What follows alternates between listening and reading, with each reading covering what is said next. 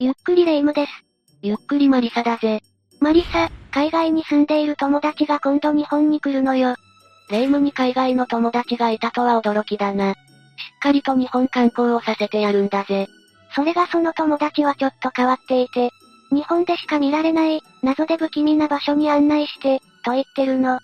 ということでマリサ、そういう場所を教えてほしいわ。今すぐ。なう。レイム、圧が強いぜ。大体そんなに簡単に日本に、謎な不気味な場所なんてあるわけがないぜ。と言いたいところだが、まあ思いつくところを紹介してやるぜ。さすがマリサだわ、頼りにしているのだわ。じゃあ早速教えてちょうだい。せっかくだからランキング形式で教えてやるぜ。では、第6位からスタートだ。第6位は和歌山県にある、ごぼう VORDME 局を紹介するぜ。この施設は某番組で一度、謎の施設として調査されたことがあるんだが、その時は山の中にある謎の光の正体とは？というテーマで紹介されて、結果的に正体不明で番組は終了したんだぜ。番組出演者が、正体を言うと僕は消される、と言って話題になったんだぜ。正体をテレビで言ったら消されるって、そもそもそんなに危ないものだったら、テレビで紹介なんかしたらダメよね？一体どんな施設なのかしら？結論から言うとこの、ごぼう VOR、DME 局は、航空機を無線で誘導するための施設なんだぜ。国土交通省のホームページにもしっかりと説明がなされているぜ。あら、ならそんな謎な施設ってことはないじゃないの。ちょっと大げさだったんじゃないかしら？ただこの施設は完全に立ち入り禁止で、施設は高い壁という指鉄線で完全に封鎖されているんだ。航空保安施設を損傷すると航空法の規定により罰せられます、と書いてあるんだぜ。ちょ、ちょっと物々しいわね。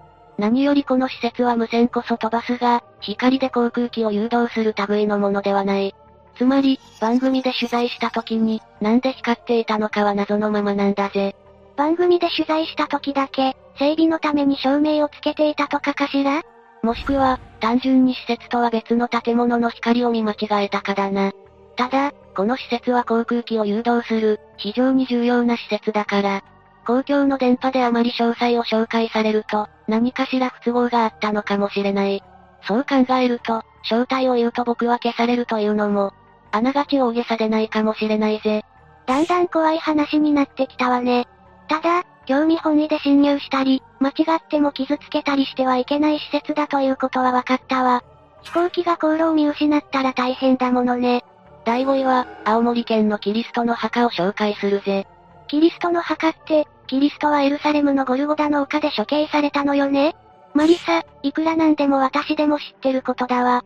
そう、キリストはゴルゴダの丘で処刑されて、エルサレムの聖墳墓教会、もしくは縁の墓に埋葬されたというのが一般論だが、実はキリストは生きてて、青森で106歳まで生きたんだぜ。な、なんだって？じゃないわ。だから、いくらなんでもそれは突拍子もなさすぎよ。確かに突拍子もないんだが、実際に青森にはそう信じられている聖地があるんだ。八戸駅から車で1時間ほどの、信号村の丘の上にそれはあって、土まんじゅうの上に、木の十字架が建てられているんだぜ。そこでは毎年、キリスト祭という慰霊祭が行われているんだぜ。日本にそんな場所が本当にあったなんて驚きだわ。ということは、そこの場所では本当にキリストが住んでいたと信じられているのね？キリストは弟のイスキリを身代わりに、卓刑を逃れて日本に来て、信号村に住居を定めて、名前を捉えた老大天空に改めて、二十歳の女性と結婚し三人の娘を設けた。というのがそこで受け継がれている説だぜ。ただぶっちゃけた話、地元の人もこの説を信じている人はあまりいないらしいぜ。何よそれ、せめて信じなさいよ。名前といい、正直うさんくさいわ。まあキリストと来説を信じる信じないはともかく、この場所は知る人ぞ知る、結構な人気スポットなんだぜ。周辺では、キリストラーメンやドラキュラアイスまで売ってて、キリスト祭には、国内、海外から、かなりの人が来るらしいぜ。この辺りの証拠たくましいところが、いかにも日本人っぽくて好きだぜ。まあサンタクロースや流れ星の願い事みたいなもので、本当だったらいいな、くらいの信じ方をしておくのが幸せかもしれないぜ。確かにそうね、実際興味が湧いたのは事実だわ。友達とキリストラーメンを食べるのも、一興かもしれないわね。絶対楽しいと思うぜ。第4位は、広島県の旧海軍クレチンジュフだぜ。ここはガチに謎な施設で、何度か調査が行われたが未だ全貌未解明なんだぜ。全貌未解明って、そんな場所がまだ日本にあるのね？広島県にある海上自衛隊の呉基地の地下なんだが、そこには巨大な地下施設があるんだ。今年新たに地下壕が発見されて、広島工業大学の調査チームが今年の9月に調査したんだぜ。今年の9月って、本当に最近じゃないの？謎の巨大地下施設ってすごいワクワクするわね。どんな発見がされたの？何が目的の施設なの？早く教えるのだわ。霊夢、積極的なのはありがたいが圧が強すぎるぜ。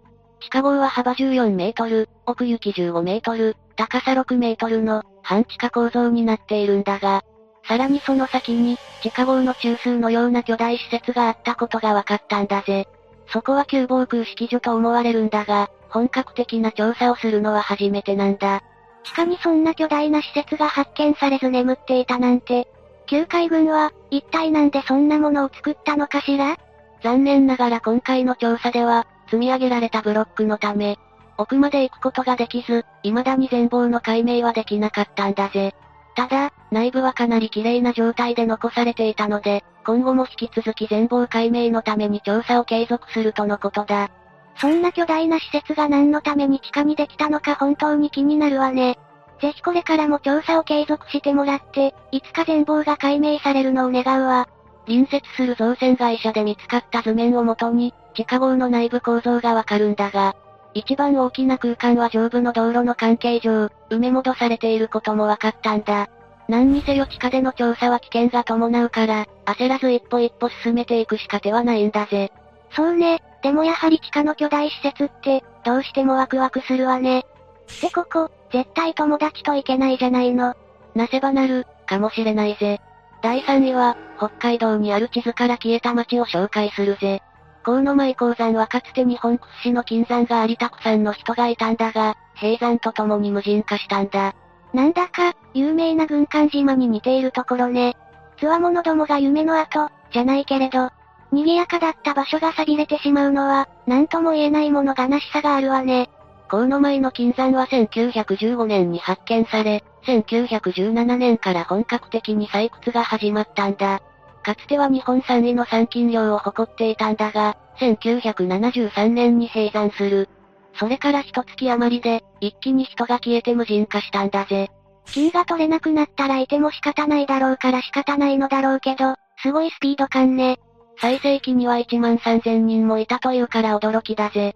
今ではかつての映画は見る影もなく、煙突や石倉、コンクリート団地の遺構や小学校跡など、かつての映画の名残を残すものが少しあるだけなんだぜ。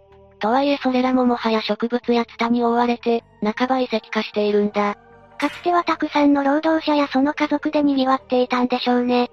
煙突や石倉、というのがなんとも採掘場らしいわ。ほんの40年前にこの最果ての山の中では、1万3000人の生活があって、戦闘や大衆食堂、映画館まであったらしい。それが今では地図からも街が消えて、ほんの少しの名残を残すだけだぜ。軍艦島のように観光地化もされないだろうし、本当に、知る人ぞ知る場所ね。知らない人からしたらまさに、謎の場所だわ。かつてはゴールドラッシュに湧いた街だが、この場所には慰霊碑や墓地、火葬場跡がたくさん残っているんだ。炭鉱ではありがちな話だが、採掘中の犠牲者は多かったんだろうぜ。そうよね、多大な富を生み出している傍らで、人知れず命を失ってしまった労働者がたくさんいたのよね。そういう人たちのおかげで生活が豊かになっていったんだと、忘れてはいけないんだと思うぜ。第2位は、北海道に存在していた謎のピラミッドを紹介するぜ。マリサ、青森のキリストのお墓といい北海道のピラミッドといい、他国の有名施設を、日本に次々持ってくるのは感心しないわ。ピラミッドといってもこれは、形状がピラミッドに似ているだけで、別にファラオのお墓、ってわけではないぜ。このピラミッドはズバリ、宇宙人と交信していた施設なんだぜ。な、なんだってって思わず2回目の M、リアクションしてしまったわ。うさんくさいのもいい加減にしてちょうだい。ピラミッドと宇宙人って、オカルトの天丼になっているわよ。うさんくさいなどと言っちゃいけないぜ。いいからまず話を聞くんだぜ。この地には1967年に CBA という UFO 教団がいて、その教団が建設した謎の基地があったそうなんだ。その教団はこの地に、オキクルミカムイというカムイ、神様がいて、空飛ぶ竜に乗って降臨したカムイが、UFO とコンタクトを取っていたに違いないと主張して、この地に基地を建設。って、レイム、どこに行くんだぜ。もう付き合ってられないわ。ピラミッドに宇宙人に、さらに謎の教団に、神様に言うまで出てきちゃって。天丼を越して、全マシマシチョモランマレベルになっちゃっているわよ。いくらなんでも、もっとプロットを整理してくるべきよ。レイム、なんで突然二郎の呪文が登場したのかはわからないが、これは作り話でも何でもなく、実際の話だぜ。CBA はこの地で UFO とコンタクトできると、本気で考えていたんだぜ。しかも1964年にはこの地の上空で、UFO が目撃されたというニュースもあったんだぜ。あら、実際に目撃例があったのかしら？写真も撮られて、地元のニュースにもなったんだぜ。ということで CBA はここに UFO 基地を建てたんだが、残念なことに CBA はその後急激に衰退してしまって、この基地を運営できなくなるんだ。この土地は平取町に寄付されてるんだぜ。平取町は基地を、ハヨピラ自然公園としてリニューアルするが、なんと災害の危険性があるということで、すぐに閉園されてしまうんだぜ。今では廃墟となっていて、そこにピラミッドの残滓も見ることができるんだぜ。そういう歴史だったのね。確かに実際に UFO が目撃されていて、しかも CBA も公園もすぐに衰退してしまったのは、なんだかちょっと不思議な力を感じなくもないわね。そうだぜ、この世には科学で解明できないことはいくらでもある。霊夢もすぐにうさんくさいと片付けるのはやめるべきなんだぜ。はい、ごめんなさい、わかったわ。ってなんで私が悪いことしたみたいになっているのかしら？なんだかやっぱり納得いかないわ。謎の施設第1位は、高知県の沢田マンションだぜ。さっきの北海道のピラミッドが、超常現象のための謎の施設なら、この沢田マンションは、人間の執念が生み出した謎の施設だ。一言で言うと、素人夫婦が独学と自力で作った超巨大マンションだぜ。素人夫婦が作った、ってプラモデルじゃないんだから。素人がマンションを作れるわけがないわよね。それがこの夫婦は、二人だけでどこまでやれるか試したいとのことで、10階建て、100世帯あるマンションを目標に自力で建設を始めるんだぜ。建築は1971年から開始され、増築に増築を重ねて、今ではとんでもない大きさの、要塞のようなマンションになっているんだぜ。まさか本当にマンションを独力で作ってしまうなんて。でもさすがに人は住んでいないんでしょう？とんでもないぜ。このマンションにはたくさんの住民がいるのとともに、カフェやギャラリー、リラクゼーションスポットなんかも入っているんだぜ。素人が作ったマンションに人が住んでいるの？それはありなのかしら？当然これは違法建築なんだが、諸々の理由で現在黙認されているようだ。まあこれから先、同じような建物は絶対に現れないだろうぜ。本当にすごいことね。事故とかないかが心配だわ。今のところはみんな快適に過ごしているようだぜ。そんな沢田マンションなんだが、素人が作ったがゆえの常識外れの建築が多々ある。代表的なのはスロープだな。なんと1階からスロープが、2、3、4、5階まで繋がっていて、自転車で1階から上の階まで、直接乗っていくことが可能なんだぜ。そんなのどこの高級マンションでも行われてないわ。さらにリフトや発動機、屋上には滝があったりと、常識じゃ考えられない建築が多々あるマンションだ。何より増築に増築を重ねたことで、内部構造が超複雑化していて、油断していると自分がどこにいるのかわからなくなるんだぜ。まるで漫画の世界のようね。あ、そんな建物が流行った漫画であった気がするわ。確か木、の刃の、現状。霊夢、やめておくんだぜ。ちなみにこのマンションだが、一室の相場は2から5万円とのことだ。部屋数は70以上あって、100人以上が入居しているそうだぜ。霊夢、ここに住んでみるのはどうだ？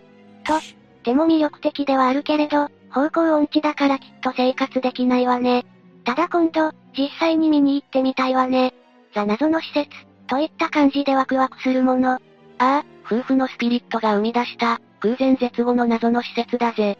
少しでも長く利用されるよう、願っているぜ。ということで今日は、日本に実在する謎の不気味な施設6選を紹介したぜ。レイム、友達を連れて行きたい場所は決まったか？そうね、どこも捨てがたいけれど。